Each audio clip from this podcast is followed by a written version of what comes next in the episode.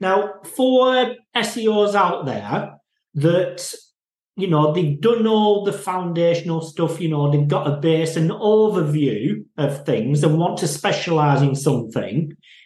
If, if somebody's thinking about specializing in technical SEO, what what should they be understanding?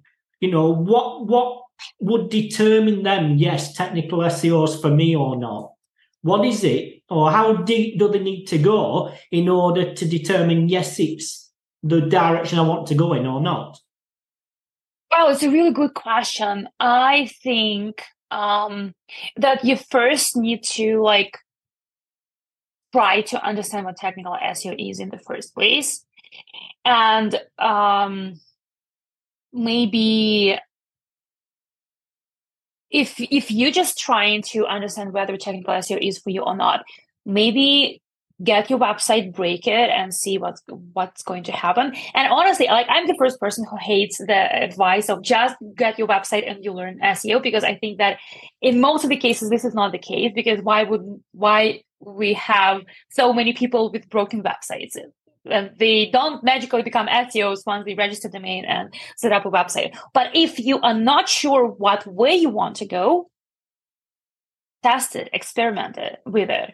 If you uh, like what I'm doing now, for example, with my main website, which some people think is crazy, I think is um, just pretty fun. I disabled crawling for my, my for my main website to see okay what what is going to happen. So this is an example of a test that I can do and uh, see okay what's happening. And then if you are uh, if you're testing with your own website and you are really fascinated about oh okay like did Google pick this up? Okay, what are the crawling stats in Google Search Console? If you are fascinated by it, if you find yourself going through the rabbit hole and trying to understand what these things are, then technical SEO is definitely for you. Um, I find that technical SEO for me in general, and I said like I came not like from not tech savvy background. I had no idea what things were, so I taught myself to be tech savvy. What technical SEO helped me, I never realized that this would be a thing. But first of all, I now can figure out any online tool out there, maybe, maybe except for Slack. I hate like so many things that it has. But when I need to set up, like for my uh, online course business, right, there are a lot of things that I need to do and that are going on behind the scenes. So I, when I need to figure something out, it happens like this. Just because my brain thinks in the right direction.